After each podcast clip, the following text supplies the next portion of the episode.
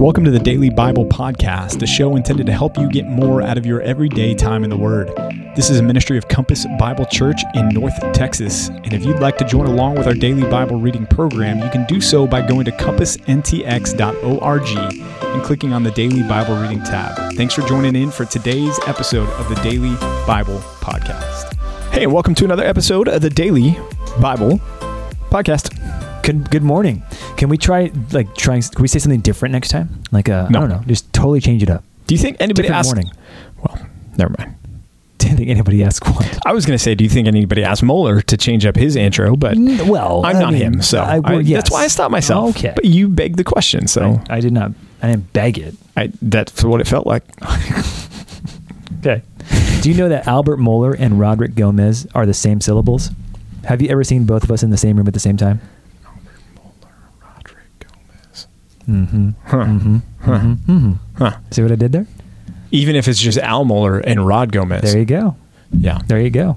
I mean, I think when it comes to the caliber of person, I don't want to say that we're basically in the same ballpark, but... Dude, that's the same for me, too. PJ Burner. I just think it's a stretch.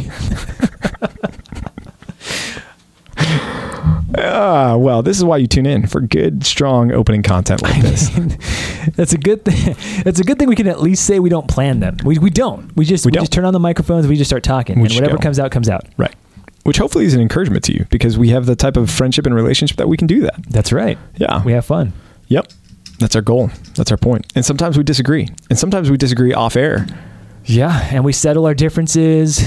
Yep. You know, we do the fist pump at the end, and maybe there's tears. And I try to console you when those tears happen. But I appreciate it, man. It really, I go home sometimes. I just have to lay in on the floor in a fetal position and tell Amanda, I just don't think Pastor Rod likes me anymore. I don't know. She's like, it's okay. I promise. He wouldn't have moved to Texas otherwise. That's true. Yeah. That's true. No, that doesn't happen. But we do have a good friendship, and I'm grateful for that. Indeed. Well, hey, we are in Proverbs chapter 7 and 8. And hey, guess what chapter 7's about? Hold on. I'm going to take a guess. The wise stewardship of money. Nope. The wise stewardship of our bodies? Maybe that. And our marriages. Hey-o. Chapter 7 is, again, about adultery. And again, it's repeated here. And, you know, I'm taking my son through J.C. Ryle's book, Thoughts for Young Men. Oh, cool. It's a good one. And one of the things I love about Ryle, though, is you pick up his book, Holiness, you read that book, or, you know, going through this book with Joshua. It's transcendent of the time.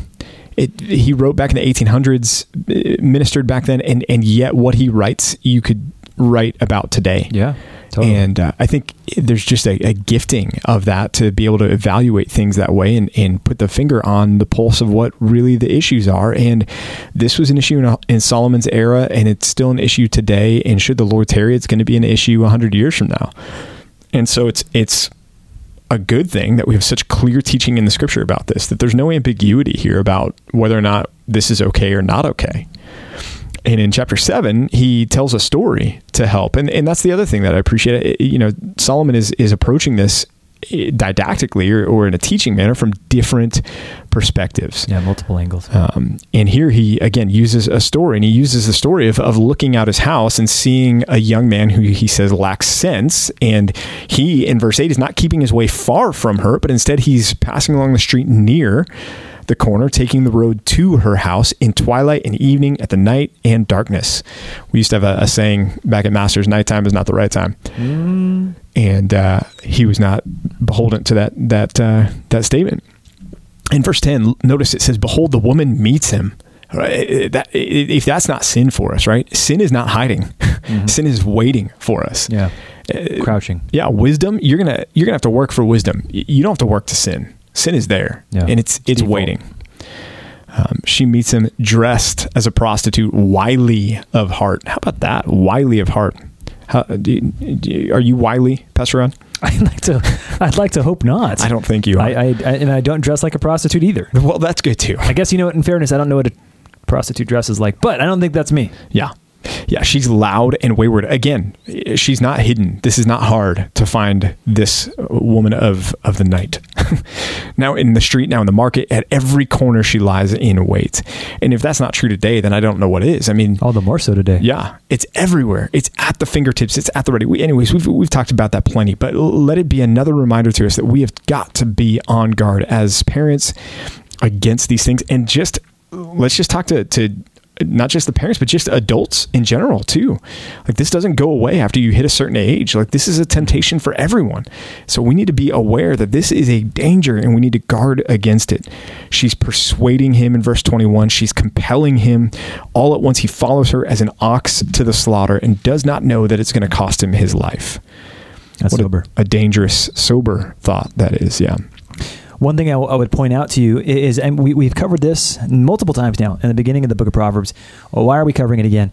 Now, keep in mind, we're talking about Old Testament Israel here, and one of the earmarks of their fidelity to God is their fidelity to one another, particularly in their marriages. Think about how often God draws on the analogy of marriage and adultery to talk about what Israel has done when they depart from him. So marriage is more than just an institution, a public institution. It's something that's representative of their relationship with God. And so as the wisdom literature for Israel who was wed to Yahweh, their marriages were more than just the marriage. And it's much the same as how Paul talks about marriage in the New Testament in Ephesians chapter 5. It's no longer just an institution of marriage. It represents our relationship with Christ. And so there is a corollary here. There is a connection. It's not the same that we see in the New Testament, but it's similar. So keep that in mind. Our marriages are a reflection of our love for God. Our faithfulness to our spouses are a reflection of our faithfulness to God. Yep. Good. Well, in chapter 8, as the woman folly or the woman of adultery is loud and wayward, the woman of wisdom is, again, she's not hidden. She's not somewhere that is impossible to find her. She just is not as easily found as sin is, unfortunately, but she's there and she's calling in chapter 8. Does not wisdom call? Does not understanding raise her voice? And the implication there, even in the language, is the implied answer is no, she does. She does do those things. She's taken her place at the crossroads beside the gates. We've talked about this earlier in the book of Proverbs, and she's calling out. She's calling to the men, to the children of man, to the simple ones, to learn sense, to learn prudence. And in verse 10, appealing to the value there. Take my instruction instead of silver, and knowledge rather than choice gold, for wisdom is better than jewels. And all that you desire, even the Texas Twinkie, cannot compare with her. Well, this is actually verses like verse 10, and we're going to get to another one later on in the Proverbs. Verses like that are usually why I justify almost any book purchase. Just like I want to spend money on wisdom. I want to spend money on things that are going to contribute to my growth in Christ. So I kind of, I don't know, maybe that's a wrong application, but I always find that to be encouraging toward growing in wisdom and in knowledge. So when I buy a lot of Logos packages, I'm like, hey, the scripture tells me, buy up wisdom, store it up, baby. That's good. All of our bibliophiles, our book lovers out there, are excited about that. Pumping their fists in the cup. Yeah. That's right. That's right. Notice in 13, the fear of the Lord is the hatred of evil. So again, we have the fear of the Lord helpfully defined for us more and more in the book of Proverbs. The fear of the Lord is the hatred of evil, pride and arrogance, the evil way, perverted speech, I hate. And so wisdom is about putting off evil. We see that in the New Testament as well. Look at Colossians chapter 3. If you've been raised with Christ, seek the things that are above. Put off that which is evil and depraved and put on the things of Christ.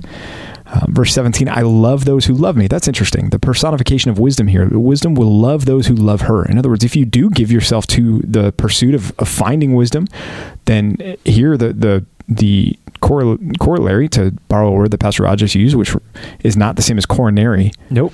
That's an artery, right? Or a canary. Not the same. The corollary is that wisdom will respond and love you back. And in other words, you will find wisdom. She's available, but she must be sought. Notice verse 20, I walk in the way of righteousness. In other words, wisdom will not be found with the unrighteous. Psalm chapter 1 teaches that. We've read about that earlier in the book of Proverbs as well. Chapter 8, though, beginning of verse 22. Pastor Rod, is this Jesus? Yes, it's not. Okay. No, so my position on, I guess, here we go again, because we don't talk about this beforehand. My position is that this is not Jesus, and I think that's probably the okay, great. That's the majority opinion at this point. There was not a time. There was a time not long ago though where people used to say this is the pre-incarnate Christ being possessed, and as you'll see a little subtext next to that word, verse 22 there. People used to read that as created because. Potentially, the word can be used as created. At least it has some usage where that very same word can be a reference to something created. But possessed seems to be a better choice of translation for that word. And given the context, it's a character quality that the Lord possesses and not necessarily a person, although Christ himself is wisdom personified. Rather, wisdom incarnate. Yeah, and one of the verses that they'll go to as well is verse 30, when it says, I was beside him like a master workman, and they'll see that as similar to John chapter 1, where wisdom, or where Jesus there is said to be active in the creation of all things. And so that's where the connection comes from. But I agree with Pastor Rod's interpretation there as well, that this is not referring to Christ, but simply a further unpacking of what wisdom is. Verse 35, whoever finds me finds life and obtains favor from the Lord. Therein, I think we've talked about this previously. Is it life physical or life eternal? I think in that instance, we might answer yes. I think there's both implied there in verse 35.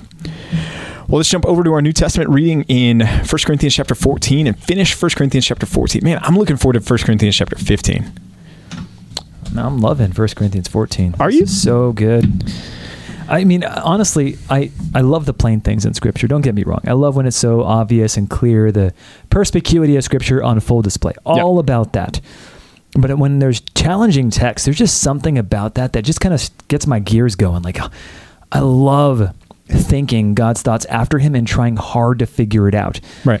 It's the glory of God to conceal things. It's the glory of kings to find them out, to figure them out. And I just feel like when you have passages like this, it just causes me to scratch my head and say, teach me, Lord. I want to learn. Help me understand this. I enjoy it. Which is what we have been talking about with Proverbs and seeking wisdom. Right. In part, at least, right? Struggling toward the wisdom of God. Absolutely. Right.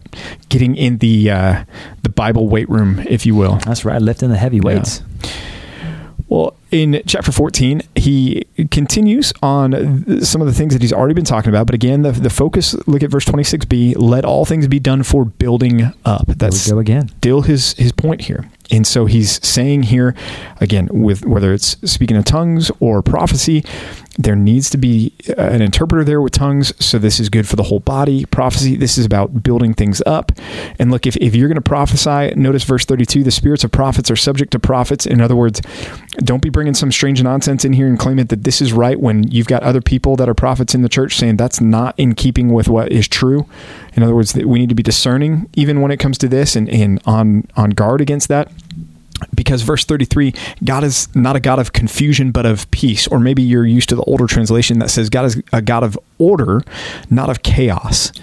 And he desires order within the confines of the worship service. And he desires it not to disrupt or cause anybody to be distracted from what they're there to do, which is where he goes next in what is somewhat a controversial passage in today's culture and society, wherein he says in verse 34, look, women should keep silent in the churches, for they are not permitted to speak, but should be in submission, as the law also says. If there's anything they desire to learn, let them ask their husbands at home, for it's shameful for a woman to speak in church.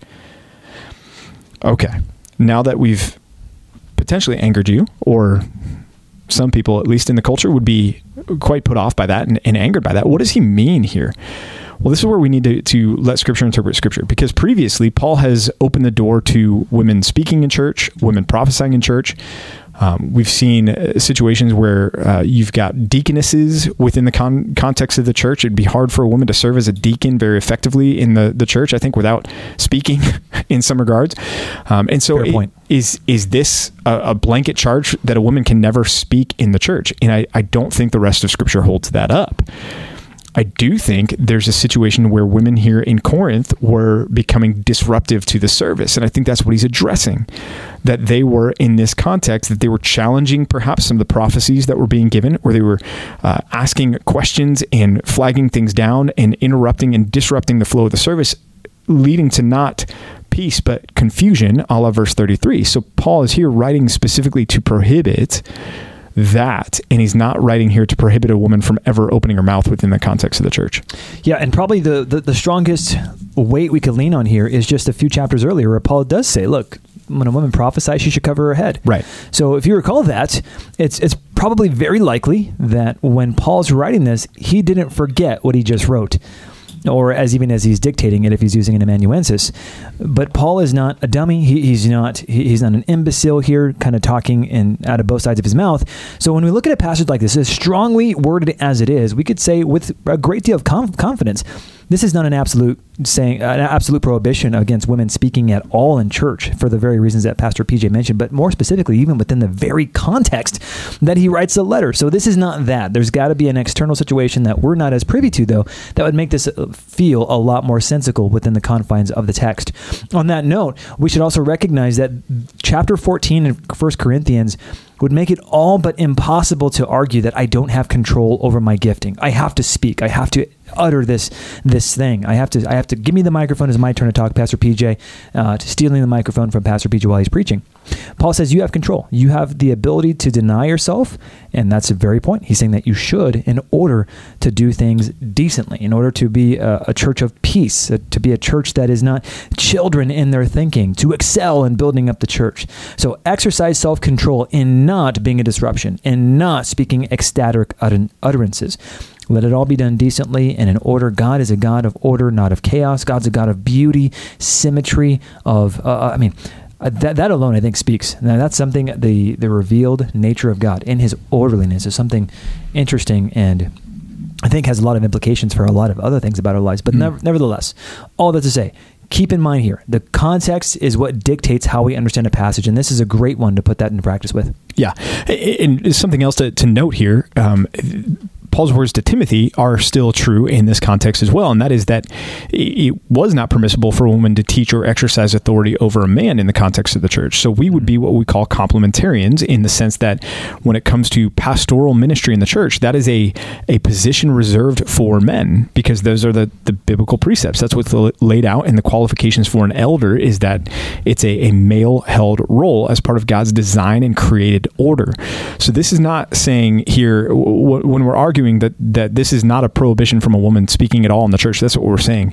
We're not saying that this opens the door or that there's room for a woman to serve as pastor and preach in the context of the church. That we would say is still under this prohibition here, though the angle on that is different in this context. Well, we'll look at verse 34. The woman should keep silent in the churches, for they're not permitted to speak. But here's the important part, but should be in submission, as the law also says.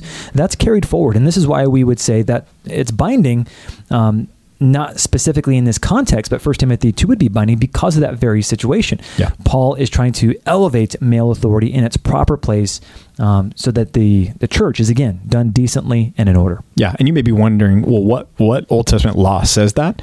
And there isn't a specific one that you point back to. However, as Paul does with Timothy and elsewhere, I think this is a reference back to the Torah in general and to the created order, right? Genesis. So when he says law there, he's referring to the first five books and the creative account or act of creation there, wherein man was created first and the woman was created from man, as we've already covered earlier in Corinthians.